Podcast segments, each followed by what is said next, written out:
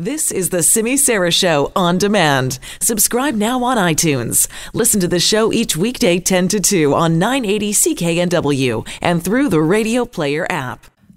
All right, I was not in the producer area when they decided to debate this discussion this morning about our hot question of the day, because I know people will just be ripping their hair out when they hear about this you know, my house, the Christmas tree went up on the weekend. We've had that discussion, right? About when is the best time to uh, start getting your Christmas stuff up and all that. It looks beautiful, and I'm very happy that we did. But there's nothing under the tree. And I do remember that my grandmother once told me, was my grandmother, my mother, somebody who was really superstitious in my family, that that wasn't good luck. That if you're going to put the tree up, that you should have something wrapped and under the tree. But I'm not quite that organized yet. Now, I did uh, recently, like this week, buy a whole bunch of things for numerous nieces and nephews that I have because there's a lot of those little kids on the list and I got to take care of that. But nothing's been wrapped. So I, I, guess I did get a head start on my Christmas shopping. But this is what our hot question of the day is today. I know I didn't. Alan Regan, our producer, I'm sure is one of the most organized people out there because he's noting it is five weeks to Christmas. I'm sorry that he put that in there because that's just going to pressure some people out there. But it's five weeks to Christmas. And we want to know have you started your holiday shopping yet? You know, I'm just going to ask Alan right now. Alan, have you actually started your Christmas shopping yet? I actually can you hear me. I actually have because yes. I, as it happens, was visiting uh, Ireland over the summer, and rather than pay the postage for sending all my gifts back, I actually got them sorted back in May brought them with me when I went back to Ireland to visit my parents. All right, I'm sorry I even asked this question. I'm sorry. Stop talking now. I, he got his Christmas pro shopping done in May. What is that? Okay, so for our hot question of the day today, we want to know have you started your holiday shopping yet? I'm not even going to ask our producer Dwayne because I know he's like a Christmas Eve kind of guy. I can just, I don't even need to ask him to know that he's the guy that you see in the mall on, he just gave me the thumbs up on Christmas Eve buying that last minute present. So have you started your shopping yet? Yes, you have to be organized. No, what's the rush? Those are your choices. Let's hear it. And I know there'll be people out there who will say, well, you know, as I see things throughout the year, I have aunts are like that, right? You buy them something, you're like, wow, what season did you buy this in? Because it wasn't bought in the last couple months. It's whenever you see something good, you think, oh, that would be a good Christmas present. I'll get them that. So have you started on this yet? Let us know. Now, you can call our Buzzline, 604 331 Buzz, but take a look online and cast your vote as well. Let us know if you're one of those super organized people or you are willing to just let this thing go and see what happens later on. See what you can get at the last minute. So it's at CKNW or at SimiSara980. And yes, you can also email me, simi at cknw.com. And I know there'll be people who, who can't even believe we're talking about Christmas presents. I did already buy my new gift tags. I, I'm very picky about gift tags. I really love the super nice ones because I feel like it can make or break a present when you wrap them. So I do have my super duper gift tags already, but I haven't got the wrapping paper yet. And I haven't bought the industrial pack of scotch tape yet. So I haven't done any of that, but I have started making in- incremental advancements into the Christmas shopping season. How about you? Have you started yet or not? Let me know. Simi at cknw.com, call our buzzline, or check out what we have right there on our hot question of the day. If you go on Twitter, send me SimiSara980 or at CKNW. How many times have we talked about this next situation? The fact that in years past, when ICBC was rolling in money, previous governments just helped themselves to that cash to balance their books. And now, ICBC, as we all know, is a dumpster fire. It has been infuriating to so many British Columbians over the years watching that happen. But is that about to change for good with a law that would prevent this from happening again? Well, that's what it sounds like after reading Rob Shaw's story in the Vancouver Sun this morning. So let's talk to him about that. And he joins us now. Good morning, Rob. Hi, Simi. Okay, so what is it that you got the scoop on here? Well, this has long been something that New Democrats have criticized, as you mentioned off the top, the fact that previous Liberal government kind of milked the golden cow of uh, of ICBC during profitable years and took the money away. And so Attorney General David Eby says that now that the New Democrats are in power, he's got legislation that he'll introduce in the spring that will forbid governments from taking money out of ICBC. Uh, I should note, you know, it is a law that will probably pass. It is. It, symbolic in a way, I guess, because you know no government can do anything here to bind future governments. So if the Liberals came back into power and they didn't like this, they could pass another motion in the House and repeal the legislation. But it's it's similar in some ways to Gordon Campbell had legislation in uh, that governments could not run deficits uh, when right. he was in power, and that was something that the Liberals had to repeal uh, to run a deficit later. So it's kind of one of those things that government sets in place is not like a straitjacket, but it is a is something that would be very embarrassing uh, to to have to contradict your own legislation. And I don't think we'll see the NDP take any money out of ICBC should one day in the distant future ICBC ever become profitable again. Right. So the idea here would be to make it so politically unpalatable that nobody will do this. Yeah, and, and you know, it's an interesting argument, and I think when ICBC, um, you know, was created uh, in the '70s, there was this idea that if the government is going to get in the business of having a state monopoly on basic auto insurance, that the point of that is that you generate money uh, through that business and return the money to help operate the province, education, healthcare, uh, all of that type of thing. Otherwise, why is the government in the business of auto insurance at all, uh, other than to provide a fair playing field for people so they're not discriminated against and get some returns? We're sort of at the point now, though, where um, you know government did that, and they did it right up until the brink of ICBC becoming insolvent, yeah. and they left ICBC, you know, from 2010 to 2016, the government took out more than a billion, about a billion point two uh, of profits from ICBC. And when ICBC hit troubling times in 2017, they had no savings to fall back on. They had no they had no money just sitting around, uh, and that became one of the reasons why ICBC has gone into uh, deficit so deeply. Why it's two and a half billion dollars over the last two years in the hole that's required kind of provincial bailout. Uh, and I guess the argument is it would be great if you could take ICBC's returns for the budget and use it for healthcare and education, but at the same time, maybe we've learned that that's not the best way to do it because you never know when when a downturn is coming. I like the way you said maybe we've learned because you never know. Maybe. Right? Not in, well, you know, in politics, you never know. Uh, learning is a very slow process. It is. Now, there's another ICBC story too, right? Where another big change could potentially be coming. What is the big deal about online purchasing of your ICBC insurance? Well, because everything is so, uh, you know, the dumpster fire is raging still at ICBC and is losing so much money, there are all these proposals to try and find ways to save costs. And one of the ideas is um, why is it that if you want to go renew your auto insurance and you don't have any changes planned, you're just going in and getting a new decal for your car uh, every year, um, why do you have to go to an auto plan broker?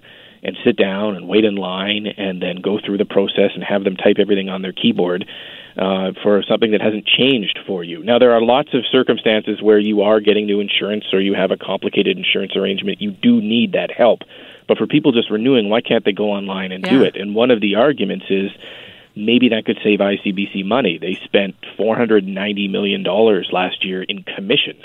The auto broker, when they go through the computer and renew your insurance, gets a percentage uh, commission and that's not something you really notice because it's not your it's not um, advertised in your face but they get paid to help you renew your insurance. And what if ICBC could cut that 490 million dollars a year in commissions down by having you renew your insurance online when you can? And that's the argument. And then David Eby says government is interested in it and they're going to work on it. Right but I'm sure insurance brokers would not be happy about this no, but they're trying to put the best spin on. I, I think what's going to happen here, and uh, talking to both the brokers yesterday and David Eby, is what's essentially going to happen is ICBC is going to develop a system where you can renew online, but to do it, you have to go to your local auto broker's website, and there'll be an ICBC tool, and the auto brokers are going to review your renewal uh, after you submit it online. Some actual auto broker in person will renew it on their end and authorize it and they will get a reduced commission. So the idea you're getting you're cutting out the the auto broker commission entirely is not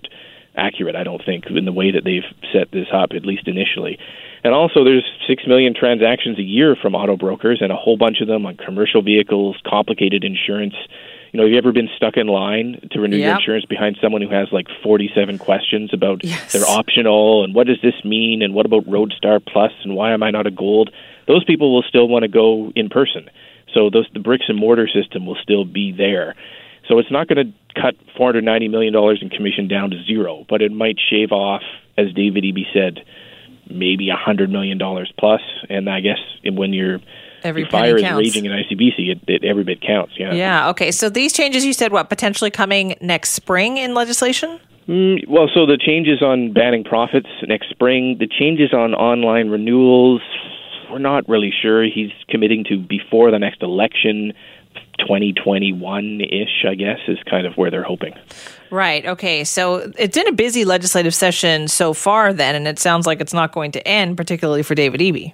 No, no. I mean, he's got a lot of files on his plate. He's got ICBC money laundering, cannab- uh, some parts of cannabis. He's got uh, all sorts of other things. But I think ICBC is occupying a lot of his time because remember, ICBC lost a court case recently that is going to cost government $400 million this year. Right. The surplus this year is projected to be 179 million. So it, ICBC's losses swamp the budget, and it's a huge risk. And the finance minister has said we got to stay on it. And so Eby's, I would say, probably three quarters of his time right now is occupied just on ICBC and trying to keep the losses from growing. Now, do you think that's what changed here? Because I remember David Eby saying that, you know, yeah, we'll get to the online thing later. And now all of a sudden he's saying in the spring, do you think now they're thinking we have to squeeze every dollar where we can? I think so. Yeah. I mean, the, the there is another court challenge uh, against the the cap on minor injury, pain, and suffering claims, fifty five hundred dollars. If ICBC loses that court case as well, they're going to they're going to be hit with a billion dollar um, a billion dollars in savings that they were hoping to get that would be overturned. So I think the New Democrats are hedging their bets that they got to prepare for the worst case scenario. They got to start chipping away at little corners because these big court cases they're up against don't always turn out in their favor. And that's why you suddenly see something that, like, look, this is going to take a lot of work. ICBC is going to have to develop a, an IT system yeah. to online renew your insurance. And you know, you and I both know from watching government for a while, they can never no. produce a computer system that works. So no one wants to go down that route, but they think that maybe even if they do, they could still save a little bit of money. And at this point, they're they're hoping it's worth the risk. All right, Rob, thanks so much for explaining it to us. Okay, take care. You too. That's Rob Shaw, legislative correspondent for the Vancouver Sun. Check out his piece today. All these people are talking about they heard a conversation of a conversation of another conversation that was had by the president. What's going on is a disgrace. That is U.S. President Donald Trump. And one thing is for sure, he is definitely watching the impeachment hearings against him. As you heard him just say there, he believed it, the proceedings are a disgrace. He called them a kangaroo court. Today, there have been more people testifying at those hearings, including a National Security Council aide and Jennifer Williams, who's an aide to Vice President Mike Pence. Let's find out more now about what it is that these witnesses had to say. Joining us is Reggie Cecchini, our Global News radio producer in Washington. Hi, Reggie. Hello. All right, let's start with the National Security Council aide. Who is this and what did he have to say? Uh, this would have been Lieutenant Colonel Alexander Vindman, and uh, he was uh, testifying originally saying that he was on that phone call with the president and President Zelensky. What he heard the president ask when it came for this request of an investigation uh, to potentially further his own political uh, operation uh, was improper, and he felt alarmed by it and felt concerned by this. And this is what Democrats were hoping for. They wanted to talk to somebody who had firsthand knowledge of this phone call in order to kind of quash those complaints from Republicans that this was all hearsay and second and third hand information. Democrats got what they wanted. Republicans, on the other hand, simply tried to discredit at times uh, this decorated war hero who was testifying before them. And what exactly did he hear and, and what did he say about that? Well, he heard the president's request for, uh, you know, an investigation. He heard the president talking about the Biden family. He heard the president say, you know, we need you to look into this. And he said that that was an inappropriate position for the president uh, to be taking because, quote, it's improper for the president of the United States to demand a foreign government investigate a U.S. citizen and a political opponent and said that this does nothing to kind of uh, bolster U.S. national security. And in fact, it could put it at risk. And ultimately that this had nothing to do with kind of of ending any kind of corruption that was ongoing within the country that the president was supposed to be tackling. So he felt that he had a duty out of his commitment and years of service to the United States to protect U.S. national interest, and he went forward with this complaint. Right, and this isn't the whistleblower. This is not the whistleblower. And in fact, at a number of times today, the Republicans tried to out who the whistleblower was by asking uh, Colonel Vindman if he was in conversation with somebody, if he talked to somebody else, if he leaked to the press, if this right. and if that. Uh, and it was shut down very abruptly by uh, the Democrats who were trying to say, look, this is not what we're going to do. We're not going to out this whistleblower. Okay, so that was one person. The other person is Jennifer Williams, an aide to Vice President Mike Pence. What did she have to say? Well, she says, uh, you know, she testified that, you know, on the 25th, uh, uh, July 25th, she found the phone call, quote, unusual, uh, because she said that she has been on dozens of presidential phone calls and, quote, this involved discussion of what appeared to be a domestic political matter, kind of echoing what uh, Vindman had said by saying, look, this is something that has nothing to do with bettering and enforcing and enhancing uh, foreign policy between the United States and Ukraine. It doesn't do anything to end any kind of corruption in the country. This simply appeared to be something that was going to to benefit Donald Trump personally. So she says that she was alarmed by it. Now, in difference and in contrast to what uh, Colonel Vindman did, she simply wrote it down in briefing notes that she then gave to the vice president, but couldn't be sure if the vice president actually went and read those notes that she gave him. Okay, that's another question then. If this is an aide to Vice President Mike Pence, does this put him in an awkward position? Well, look, my the vice president has kind of been connected to slash not connected to this controversy since it started up, and his name has come up every once in a while, and there has been hesitance and reluctance on the part of the president and the vice president's office to offer any other kind of information. We know that the vice president was pulled back at the last minute from attending the inauguration of President Zelensky uh, back in uh, May or June at the president's request. Uh, there was no real reason given for that, and and the, kind of that three amigos of Rick Perry uh, was sent instead. So there are questions as to what Vice President Pence has said to Zelensky in the past. And in fact, Jennifer Williams' legal counsel today uh, invoked executive privilege, or at least uh, privilege on the conversation that Pence has had with Zelensky. Is it possible that he may also be called to testify? Uh, look, it is possible. I can't imagine that he will because the White House and the administration has been, uh, you know, very strong-handed in their efforts to uh, make sure that people are not able to come and testify before Congress. You know, if the president isn't willing to uh, appear in person, I can't imagine that the vice president is going to be, you know, jumping up and raising his hand to come and talk. Right, and clearly, also from what we heard there, Reggie, of the president coming into this uh, interview with you, is that it sounds like somebody who is increasingly quite angry about this whole process. Well, look, the president has been angry about this process since it started back in September, and it was kind of continued anger from what he perceived to be Democratic attacks ever since the Robert Mueller investigation had started up, you know, years ago. But he believes these people that are testifying to be quote unquote never Trumpers, even though today both uh, witnesses said, look, we're not never Trumpers. And in fact, Colonel Vindman said that he's never partisan. Uh, but the president sees these people as being not loyal to him and, and going against what his right. policy directives should be and that's where this anger comes from. Okay, so what happens now? Well, we have two more uh, sets of testimony to come this afternoon, and that is going to be from members that were actually on the Republican list. Kurt Volker uh, is one of them. Another person who was on the call would be Tim Morrison. Uh, this is just going to provide more context to that phone call that the president had. Republicans, again, trying to push their narrative that the president did nothing wrong. Tomorrow is when Gordon Sondland is going to testify. That is going to be a big day. It'll be uh, interesting to see if Democrats can keep their questions in line. If Gordon Sondland decides to do something like plead the fifth, because there could be some kind of criminal connection uh, between what he and the president had to talk about on the phone one day. So this could be our kind of big first day of fireworks of testimony tomorrow. Oh, I guess we'll be talking to you then. Reggie, thank you so much. Anytime. That is Reggie Cecchini, our Global News radio producer in Washington, D.C., bringing us up to date on the testimony that has been happening there today in regards to the impeachment hearings. Could there be a showdown shaping up between the city of Surrey and the people who are living at a homeless encampment?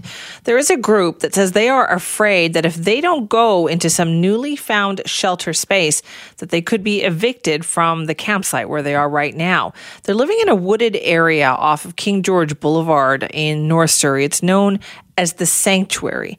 And they say they won't let the city use the opening of a new shelter as an excuse to shut down their homeless camp. Let's find out more about this story now with the help of Global News senior reporter Janet Brown. Hi, Janet. Good morning, Simi. Yeah, will there be a showdown between the city and this homeless encampment? This homeless encampment has been set up on the King George Highway. Uh, you can see it as you drive along. It's right under the SkyTrain tracks. They have been there since June of this year, so they're very embedded in that area. And as time goes on, just like in the city of Vancouver at Oppenheimer Park, it becomes a community for the homeless people. But the city of uh, Surrey is thrilled that that they have been able to find uh, an empty building that they are leasing to put about 42 people inside to get them off the streets during the cold months that are coming up. But there's some people at the sanctuary campsite who say they don't want to go into shelter space, Simi, because they've had, you know, for a variety of reasons, bad experiences. They can't bring their pets. They can't bring their belongings. Whatever the reason is, they don't want to go inside. Now, those people are afraid that if they don't move away from the encampment, get out of there, uh, that the city bylaws folks will come in and remove them.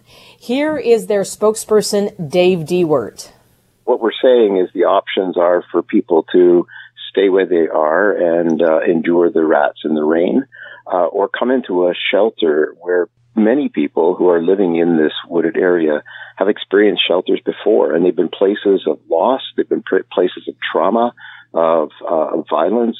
Um, they're just not wanting to go back into a situation where they have to share a room and a bunk with uh, 40 other people under a certain amount of like rules and regulations that um, mean that at any moment they might be evicted from there in any case and back on the street.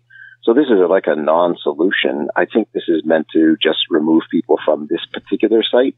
I'm not quite sure why the uh, the impetus for that right now. Um, plus, the 42 beds are simply not uh, adequate for the need. There are uh, dozens and dozens and dozens of people um, in the Whalley area who can't get into shelters, are don't have a place in the mods um, and are just trying to survive uh, in any place that they are able to. So then, Janet, what is it that would help them? Like, what are they looking for? They are looking, at least some of them, Simi, to stay put. They are happy where they are at this encampment. Now, I, I, reached out to Councillor Brenda Locke and I asked her, are these folks going to be forced to get on their way, uh, you know, either into the shelter or someplace else? And she said, definitely not, because of course, the bylaw people take their direction from the city of Surrey. And uh, Ms. Locke is confident that they will be able to, to decide whether they want to go into the shelter space or stay put. Here's more of what she has to say. You know, um, outreach workers have already been on the ground talking to them, outreach workers from Lookout and from Surrey Urban Mission and Options, and many of them are already saying they want to come in, uh, but nobody will be forced, as far as I know, nobody will be forced to come in they feel like they will be forced and that the encampment will be shut down by bylaws. And as far as you know, that, that that's not going to happen then? That's not uh, what I understand. What I understand, they're going to try and get the people that want to move in moved in first. There's only a limited number of beds there anyways, and I can tell you every shelter bed in this city is full right now. How many people are at the sanctuary right now? Do you know? Have you been down there? Uh, I haven't been down there, but I do go to the outreach team meeting, and uh, it it uh, varies, but it's about 45 to 55 people. So clearly more people than the than this new shelter will be able to house by the sounds of it. Yeah. That's right. And um, one of the challenges that sh- that camp has been there since June, so there are huge challenges uh, right now with sanitation and water and a number of things. So then, Janet, if people want to stay down there, what about the cold weather? Are there any concerns about that? There certainly are. As we know in previous years, Simi, you know, when the colder weather moves in, sometimes the people who decide to stay outside uh, bring in p- propane heaters to try and keep warm. And that poses another safety risk and involves the Surrey Fire Department. So they're really concerned about that aspect of this. So uh, whether they get to stay put, I, I think time will tell because there are a number of sites around the city of Surrey that have been cleared out because people have moved in and decided to camp there, but it is private property. And then when the owners decide to sell it, well, you know, there is a problem. They have to move on uh, so that the property can be cleaned up and developed and sold, et etc., etc. So, and you know, Mr. Diewert was telling me, Simi, this is really interesting. He told me he believes there are at least 95 encampments in the city of Surrey. That many? Now, some of those encampments, that many. He he figures. I reached out to the bylaws department to say, well, how many people, how many encampments do you think there are in the city? They they say, you know, they're checking into it, and Mr. Diewert's. Um, you know, he, he may think that one person could be an encampment, but regardless, he says there's over 90 in the city of Surrey. And we heard from Brenda Locke, all the housing, all the shelters are at max. There are not enough shelter spaces in the city of Surrey. So what are people supposed to do? You know, there is more coming online. There is one being built in the Green Timbers area uh, near RCMP E division. Mm-hmm. But even when that is up and running, that still doesn't provide enough shelter space for the folks that are homeless. And right. as we heard, there's some people that don't want to go in shelter space either, Simi. Right, because of the type of shelter we're talking about. Like I remember when you did those previous stories, Janet, about the modular housing, right? Where people have their own mm-hmm. units. Is that more acceptable to people, do you think? Well, there again, Simi, it depends who you talk to. Uh, uh, most of the people I talk to, they love living in that modular housing. They love it. There's heat. There is air conditioning in the summer. Uh, there are meals. There are support services around, but other people don't like going in there because they say it's cramped, it's crowded, etc., etc. So it really depends who you talk to. But you know, it's interesting when you bring up the modular housing issue. Uh, the life of those is coming to an end because the city leased the property they're on yeah. And it expires the lease next summer. So once again, all the people living in those modular housing units in Whalley will have to be put into other housing. And there's about 150 people in that modular housing. So that's going to present another problem. Uh, but right now, uh, you know, it's more of an urgent problem getting these people into housing who are sleeping outside, want to go inside to avoid the cold weather. So we'll see what happens here in the city of Surrey, whether people will be able to stay right. in the sanctuary or if they're going to be cleared out. Who knows? All right, Janet, thank you so much. Thank you. That's Janet Brown, our Global News senior reporter, who's covering the story of the homeless situation in Surrey. You know, I remember driving down Broadway in Vancouver, oh, 18 years ago, I guess, coming to a stop at a red light at Granville. And then I looked over to my right, and there I saw something that I hadn't seen before. It was a new restaurant, it was a barbecue restaurant. That I thought I have got to try. I did, and many, many times, it turns out, over the years. But it's soon going to be the end of an era for Memphis Blues and their first original location at Granville and Broadway because of construction on the new subway line. And it leaves this longtime business in total limbo and without a whole lot of help for businesses that are being disrupted by this construction. You think we would have learned this lesson after what happened with the Canada line on Cambie Street. But let's hear more about this now because joining us is George Siu, co owner of Memphis Blues. Hi. How are you? I'm good, but better than you guys. What happened? Well, I guess it's called Progress, and they're going to put a station exactly where our building is. Right. Now, we heard rumblings a couple years ago, and we thought, okay, they're just going to take over the corner, which is the Royal Bank building. Right. That's what I thought too. Everybody thought that. And we were kept in the dark, and suddenly, within the last eight months, all of a sudden it's like, no, no, no, they're probably going to slide over and take that building instead instead of putting the station right at the corner, they're going to move it a in. little bit off the corner. Yeah. And I thought, okay, so we've been going month to month for the last year because of that. We've been looking, and you know what? It's it's a tough slog trying to get a good space in Vancouver. Rents are just atrocious. Property values. Yeah. I mean, if everybody, if you have a triple net lease, your triple net portion is probably more than your lease sometimes. But if you're being displaced by a project such as this, is there not any program or any city thing that helps businesses who are stuck like this? Well, you would think so, but I mean, I'm looking at the Cambie uh, uh yeah. uh, merchants, and I think history might repeat itself. All I'm asking for is a fair shake. I'm not looking for a pity or anything else. We've had a good run. It's a great location, but I thought, look, if you're going to pick me up and move me, at least cover my costs because that's only fair.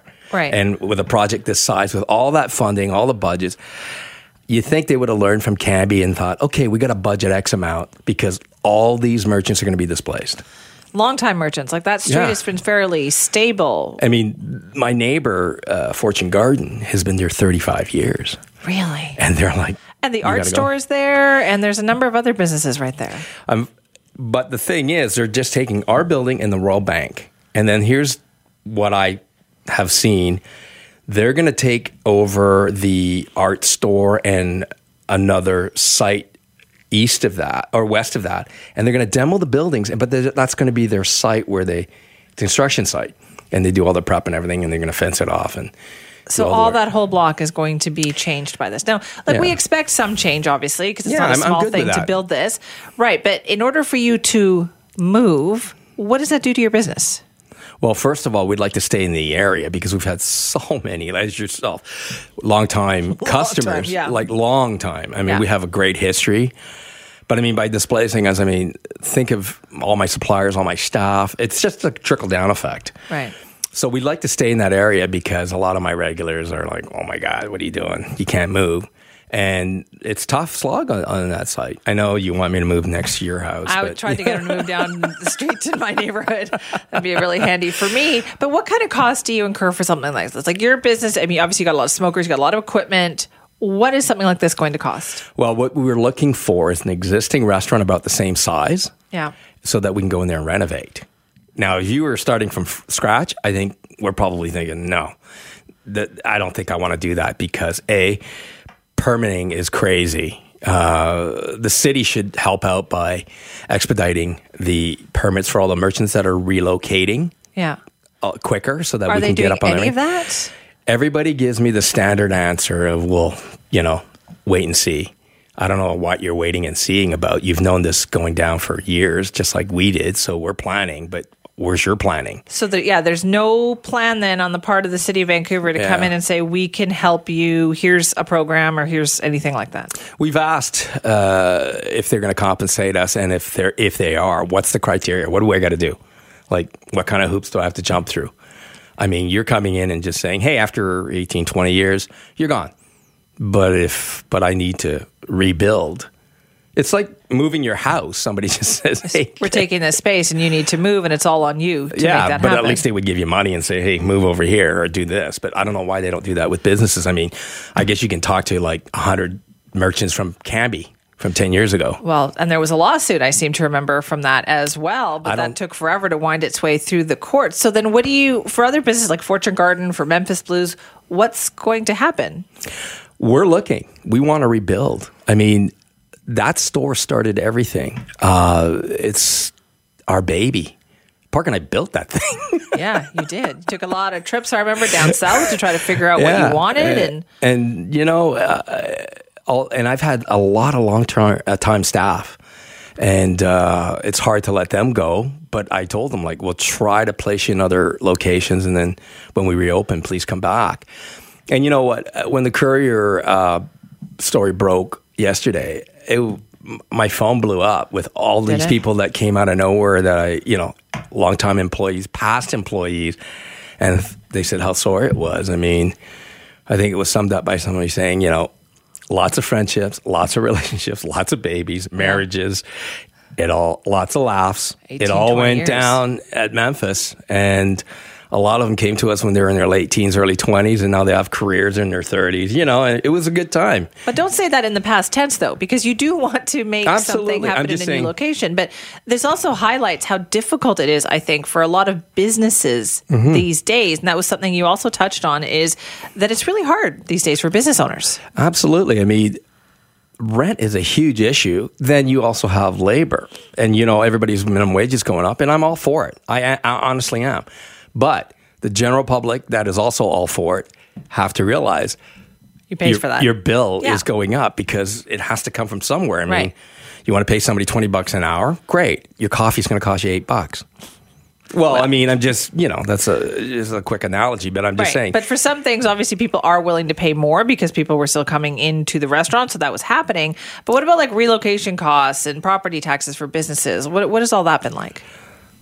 Well, I mean, even the location we're in, it's terrible because the rent is less than the triple net portion because of his property taxes that gets passed on to your tenant, yeah. insurance costs, et cetera, et cetera. And, and anybody that runs a business knows that. And I think the city is getting to a point where you might see a talent drain in the in this industry because chefs and young and upcoming guys might think, well, forget it. I can go to New West. I can go to Burnaby. I can go to, you know, go to Surrey, it, go somewhere else. Yeah. It started happening in New York about eight years ago. They all went Manhattan. To yeah. They went to Brooklyn, Long Island. It's going to happen because you're being squeezed out. And once that new building's built, everybody says, well, you can go back. Well, not with the rent they're going to charge, number one. Number yeah. two, when you have these new buildings, they're just going to go after, you know, Starbucks and, you know, the usual. The big retailers that can pay the price, but then there's a million of those places. You're homogenizing the city. It's all going to be the same.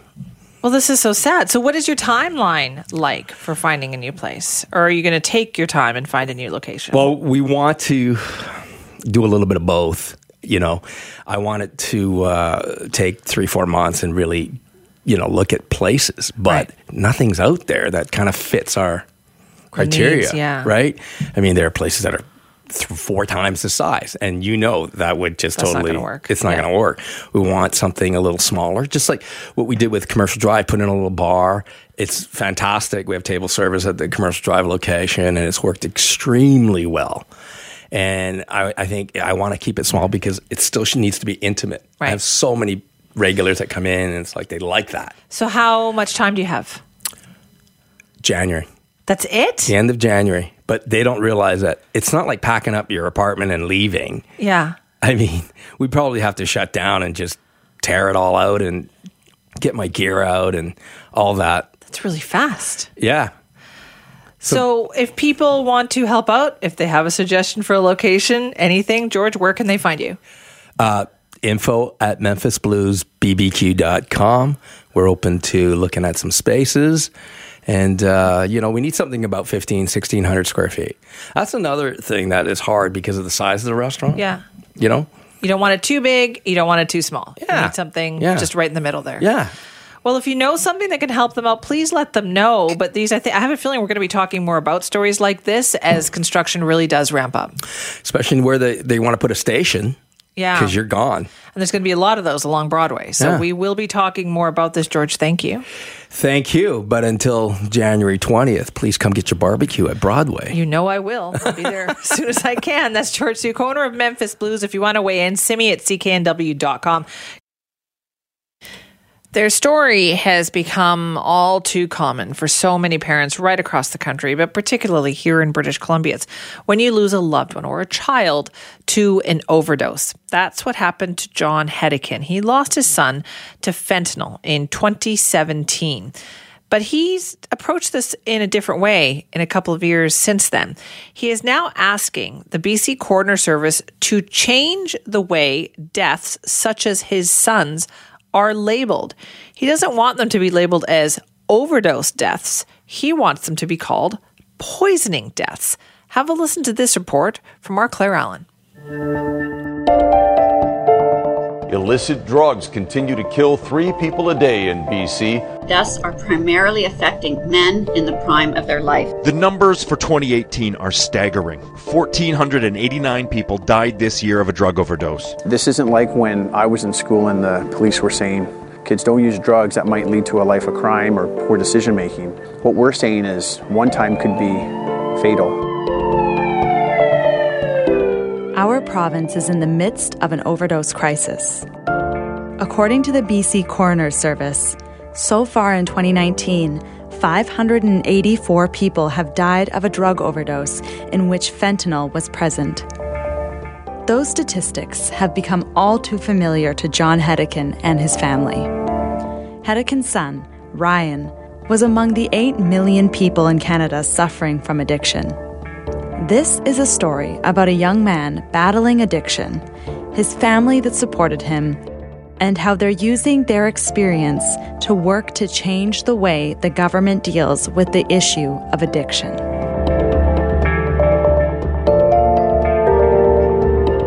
Ryan is the oldest of our three children. He was an adventurous little guy, typical of lots of little boys growing up. He loved sports. He did well in school. He played hockey at a high level. He was our family IT guy. You know, he graduated high school and thought uh, business would interest him, and he got a business diploma at North Island College here in the Comox Valley, and that didn't uh, keep his interest. So he tried the electrical field, and he went to North Island College in Campbell River and completed his uh, electrical training and started uh, down the electrician path. Like you know, all teenagers hit those years where they're not always under their parents' watch, and natural for kids to try alcohol and other substances. And Ryan was just like other kids.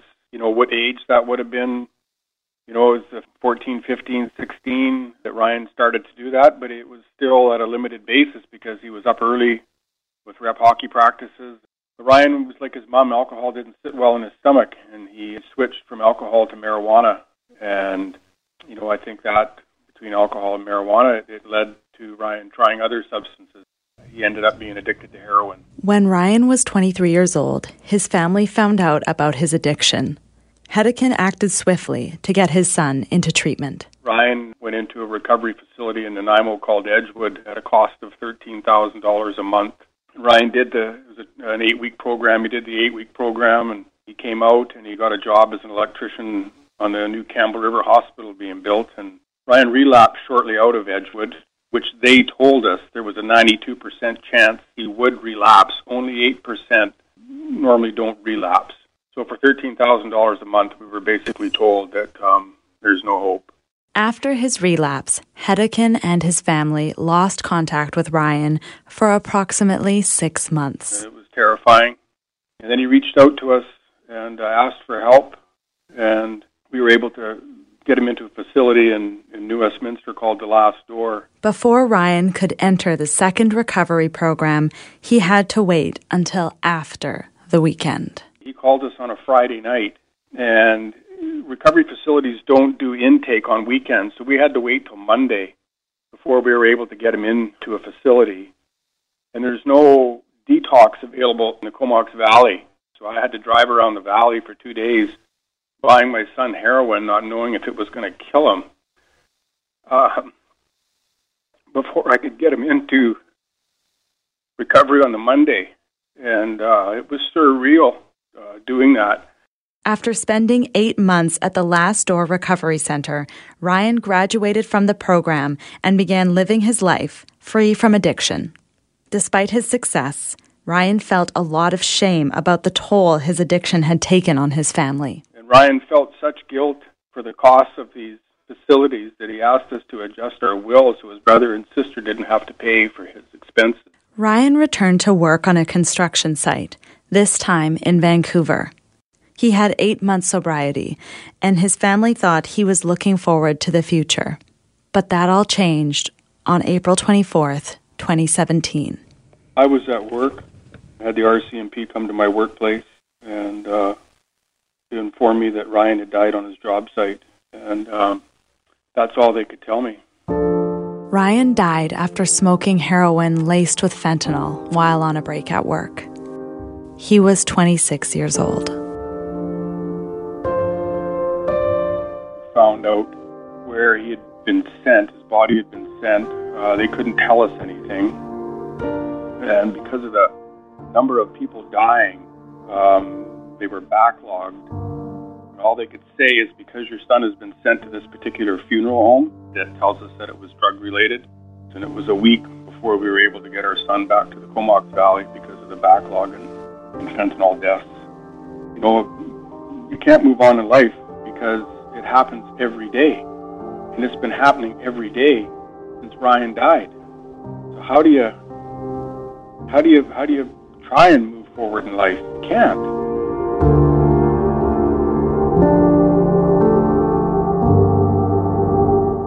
July, the BC Coroner's Service changed the terminology it uses to label a death such as Ryan's. They are now described as accidental, caused by an unintentional illicit drug overdose. However, Hedican would like the word overdose to no longer be used at all to describe a death like his son's. I want that document to say that it was uh, a drug death to toxicity. I don't want the word overdose on his report because he didn't overdose. He was poisoned with a toxic drug. And it needs to say what has happened. It's no longer an overdose, it's a death to toxicity. And the correct language needs to be on our son's report. And that's why we've asked them to do it, and that's why I've sent out letters trying to get media. There was a, an article in our local paper, and it was, you know, there was 55 overdose deaths in the Comox Valley uh, since 2016, and I sent a letter to the editor saying, please change your language and how you report, you know, on this crisis. It's not overdose. It's people are being poisoned, and we have to call it what it is, and we have to address it for what it is. It may seem like an issue of semantics, but to Hedican, he believes that the word overdose works to further stigmatize people and the family of people who struggle with substance abuse. Hedican applied that same logic when writing his son's obituary. We said Ryan died battling the disease of addiction. We've always been open. I'm not ashamed of Ryan and, and his addiction. He um, he didn't want it in his life. He fought so hard. but I do know so many people that haven't been able to put it in the obituary because they're ashamed and it's so wrong. Or they say he died suddenly and it didn't die suddenly. He was poisoned or he, fought the disease for so long and and we can put died fighting cancer bravely, but we just can't put it in for, for substance users. Hedican and his family are calling on the federal government to step in and stop the toxic supply of illicit drugs. Our federal government needs to acknowledge that the prohibition of drugs is no more realistic than the prohibition of alcohol or marijuana. And we need to provide a clean source of regulated substances like we do for alcohol and marijuana. We need to get organized crime out of our neighborhoods, stop the drive by shootings, quit wasting the billions of tax dollars, and acknowledge that drugs are part of life. We can't keep drugs out of prison, and they think they're going to keep them off the streets. Like it's, we have over 50 years of evidence of the failed war on drugs. It's because it's a war against ourselves people use drugs. So let's let's acknowledge it. Let's stop people from dying, and and support it.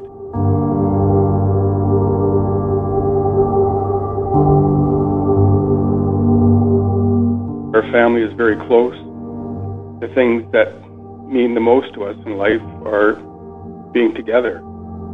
So all the dates that we had in our calendar birthdays, Mother's Day, Father's Day, anniversaries, Christmas, Thanksgiving, those were all dates when we got together um, to be with each other. And those dates now are all dates to grieve. And um, it's, uh, it's something that we we all know when we get together. Getting together as a foursome, not a fivesome.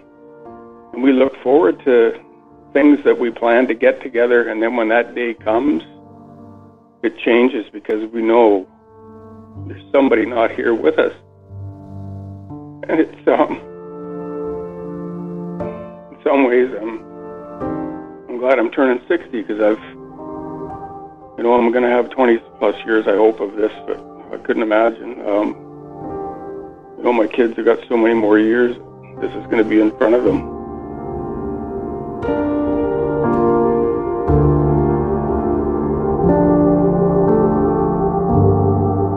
For AM 980 CKNW, I'm Claire Allen.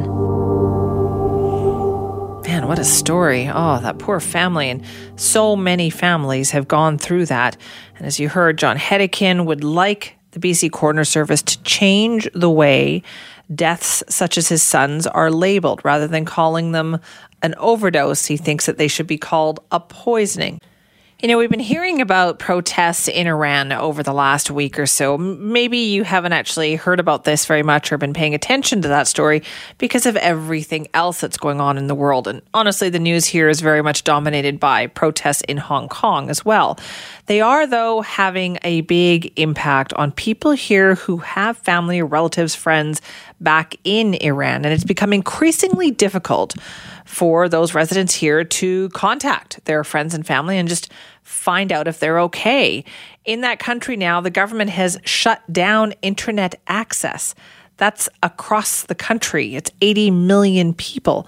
And that is in their effort to try to crack down on these demonstrations that have been taking place in reportedly something like 100 cities and towns.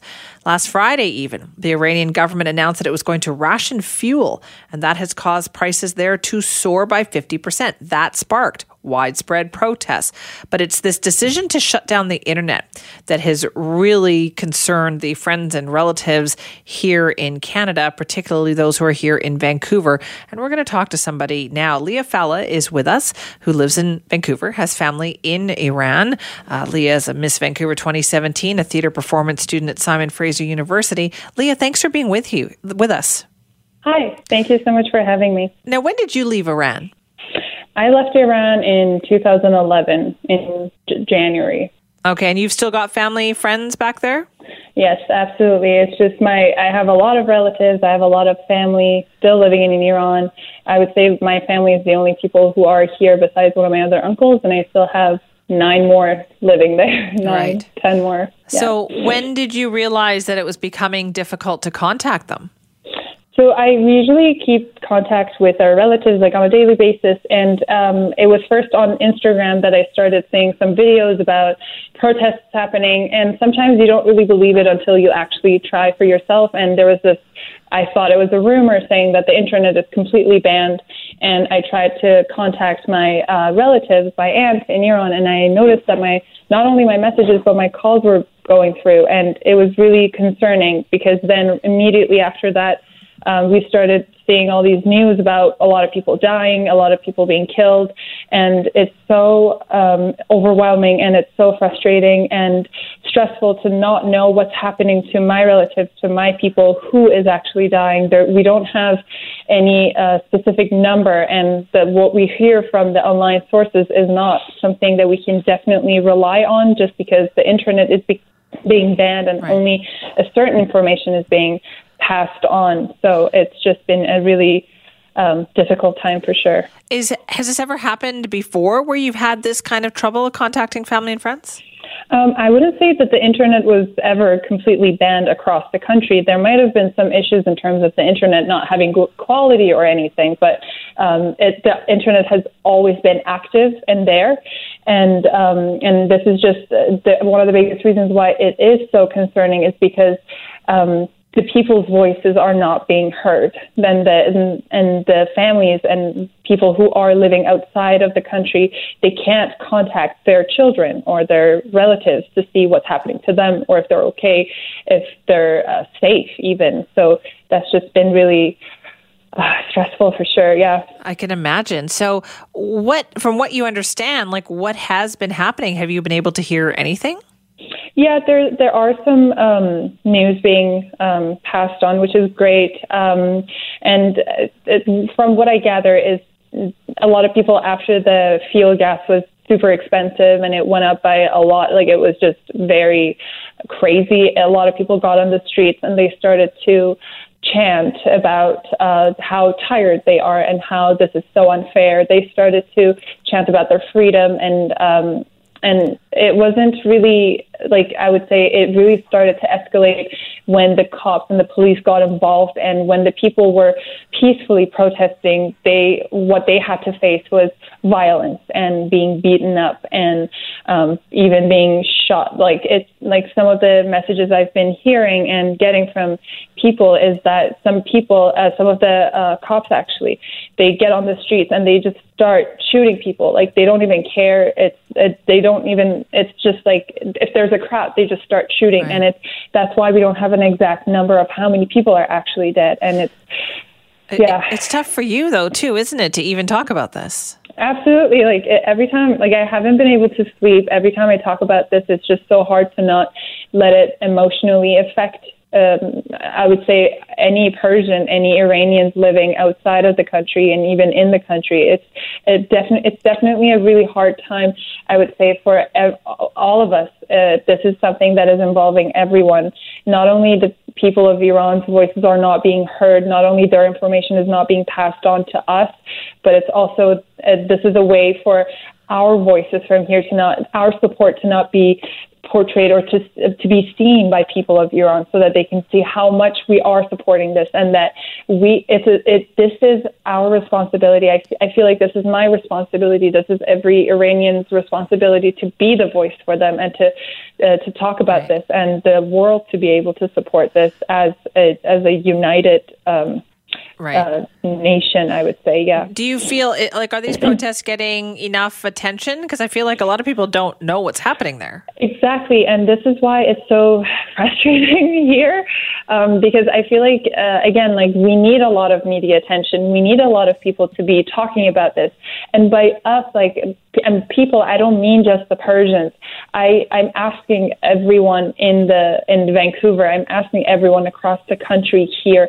I'm asking everyone in the entire world to be talking about this. This the matter of this is even, mm, I would say, even or not not if not higher, but maybe on the same level as the climate change for me because it is affecting everyone. And what we do right now is going to affect the future. So it's so important how we talk about this. It's right. so important how we put it out there. What are you going to be doing? I know you would like to raise some more awareness of this. What would you like to see? Yes, absolutely. So on Thursday, uh, there's actually, I have uh, created a Facebook group called Support Iran. And it is a public page. Uh, you can just look up Support Iran or my name, and you can actually access the event. It's written in both English and Farsi. And we are getting together hopefully on Saturday at 11 a.m the location is to be decided, so I will be posting it on the events page. But hopefully on Saturday at 11 o'clock, we can all come together and uh, be the voice of these people. Um, it doesn't, we don't fall under any, like I personally, or this group that I'm organizing, doesn't fall under any uh, political party. This is just to talk about the human rights and people's freedom and their um, and their voice to be heard.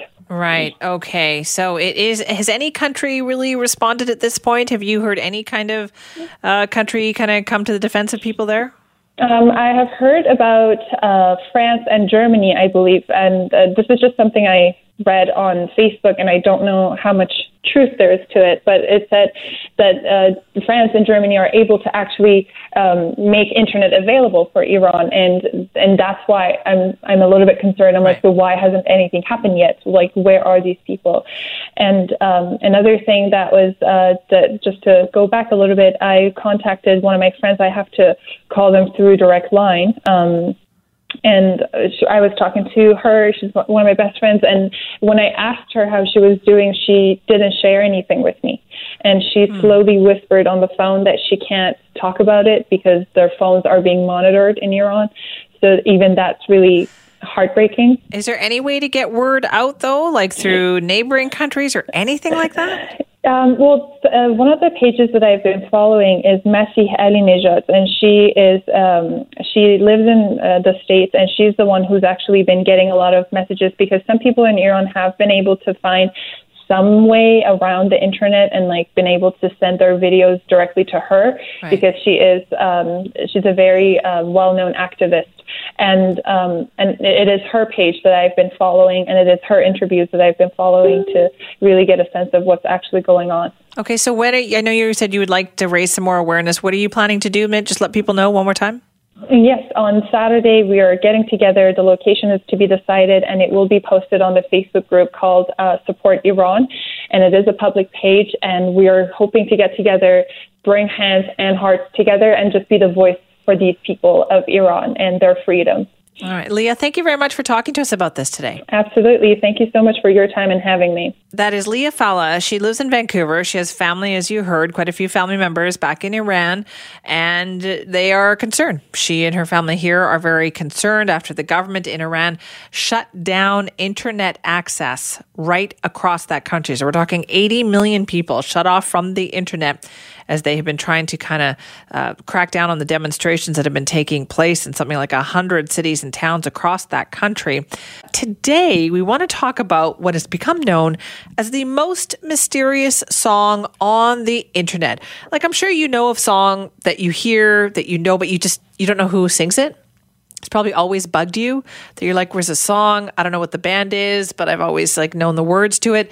Think about that, but on a much larger scale. Joining us now is our contributor, Claire Allen. Hi, Claire. Hey, Simi. You have a song like this in your head, right? I do, but I think I know who it's by. And to be honest, it was a long time ago, so I can't really remember what sparked my interest in the song but yeah, my dad and I we would drive around and do errands and stuff, and he would always uh, he won't let me listen to my, any music I like in the car, only his music. Well, your dad is pretty demanding from yes. a certain genre, uh, time, uh, and uh, and so this song came on, and I'm pretty sure it was by Garnet Mimms, but. You don't know. I'm not sure. And then I meant to ask him right away, but we got ca- caught up with something else. And I don't know, maybe my voice was drowned out by how loud he's playing his music. And later on, I said, Dad, that song that was playing in the car, you know, I think it was Garnet Mimms. Uh, this was the lyric that really stands out to me. What's that song? Because my dad collects so many, like back in the day, CDs, albums, all that stuff. I for sure thought he would know. He just gave me a blank stare and was like, I don't know what you're talking about. So and now I, you don't know. I have no idea. I used to Google the lyrics and nothing would come up. I have no idea what song it was. I've listened to so many Garnet Mimms songs to find out if it was the song. Cannot find it. But this song is a bigger mystery. This is a bigger mystery. This is a song that is known as the most mysterious song on the internet. How did this all get started? Well, so maybe we should listen to the song first. Yes. Here it is. This is the song that nobody knows who sings this or where it came from.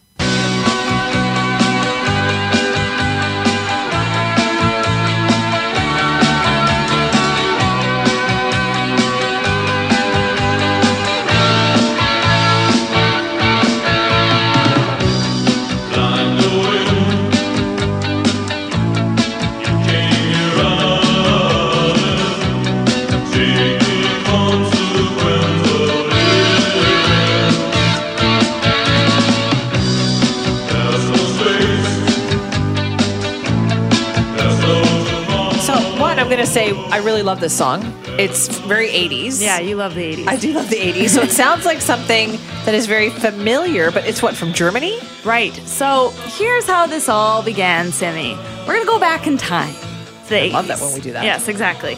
So between 1982 and 1984, a young man named Darius was a teenage music fan in the town of Wilhelmshaven in north coast of Germany. Hopefully I pronounced that right. Okay. Anyways, just like I did when I was young, you know, in the 90s, we didn't have streaming or anything like that. So if you wanted to listen to new music and you wanted to keep that new music, you'd have to record the radio. I used to love doing this, On recording cassettes. songs off the radio, Yeah. waiting for a good song to come on. So Darius was just like me. He was doing that, and his one of his go-to programs was called Music for Young People, and it was on German public radio station NDR1.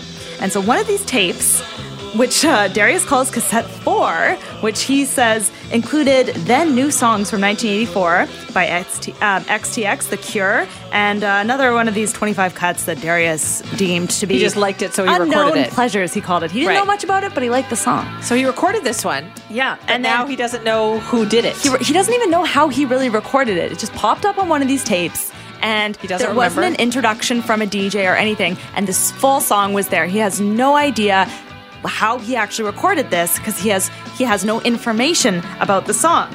So he started like looking around for some of the lyrics and whatever, like see if he could identify it. Zilch, nothing. Couldn't figure out who it was. Right. I should also add here I know that people think they're clever and they're like, well, just Shazam it. Like Peter just Nope. emailed me and he was like, oh, Shazam, it says Antoine 1. Antoine 1 actually isn't the artist. Yeah. Antoine 1 is somebody who tried to copyright this song years later, but then dropped it. Exactly. Because he's not, he doesn't actually have anything to do with the song. Right. So Shazam doesn't work. So they tr- what happened is in 2007, his sister decided she would take up the cause. She posted a one minute 14 second clip. I don't know why. Why not just post Why the just full whole song? Nobody's claiming it. Yeah. Uh, anyways, and so she posted it on a bunch of different um, websites that were sort of dedicated to determining songs like obscure 80s songs. No one can figure this What? thing out. Yeah, It Reddit, seems to me- all you- these other sites, What? nobody knows. Because, like, you know, you can put a picture on the internet and say, can somebody please identify this for me? And people can do it. And you're telling me they've been putting this out there since 2007 and Yeah. nobody knows. That's when song. his sister put it out in 2007. Apparently, this has been a family mystery. Everyone in the family has no idea who sings this song. And so they thought like there was maybe somebody will know and so they they went to the DJ from that radio program. Now he's still alive and he still works at NDR, but he has no memory of the track and isn't even really sure he even played it on his show. So is this a ghost song, Simi? No, it's not I, clear. It's from another dimension. no. Um, and so he said that if it if he did, it could be sitting in his collection of 10,000 vinyl records, which includes music he spun on the air. And, but he's like, I I don't even know because he doesn't really remember the song. Because most DJs have a pretty good recollection of songs that they play or why they would choose a certain song. Totally. To play. And so then he said, Well, you know, I did play some tapes from underground Eastern rock bands, some that were mailed to him from the other side of the Berlin Wall. So he's like, maybe that's where it came from. But somebody threw a tape over the wall and yeah, that's just what he played. it right into the window. And uh, so he says, I, I, but I'm not even sure if that's it. But he says it does sound like it might be from a German group. But then he doubts himself and said, well, it could be Polish, Russian. So nobody knows. I'm very skeptical of it being from a band behind the wall because it sounds relatively mainstream for early 1980s. That's true. And they probably, yeah, they, wouldn't wouldn't have known had that known sound or- that sound. Right. And so then he was that DJ whose name is uh, Paul Baskerville. He said, "Well, you know what? I'll check with another DJ who played the song, who may have played that song, who's play on the air during that time. But unfortunately, that other DJ he wanted to check with died three years ago. So there's really no leads into. I've what- never actually heard anything like that before that you can put something on the internet and nobody has a clue as to what it is. Nobody's come forward and said, oh, yeah, that was me. Or I recorded that for my friends. Or, yeah, we recorded that in somebody's garage or Yeah. something like that. Right, of course, because the internet goes around the world. You would think somebody, would be able. So, do we add this to like the greatest mysteries of the world? Like, No, don't be sarcastic. We don't. Loch Ness, Area 51. Area 51, Loch 51, Ness Monster. this song. Sasquatch. No, we do not add it to Oh, that. damn. But thank you bad. for that, Claire. We appreciate your help with that. Maybe you know something about this. Now, we'll be back with our loser and winner of the day but as we leave you, just have a listen one more time, one more time to the most mysterious song on the internet.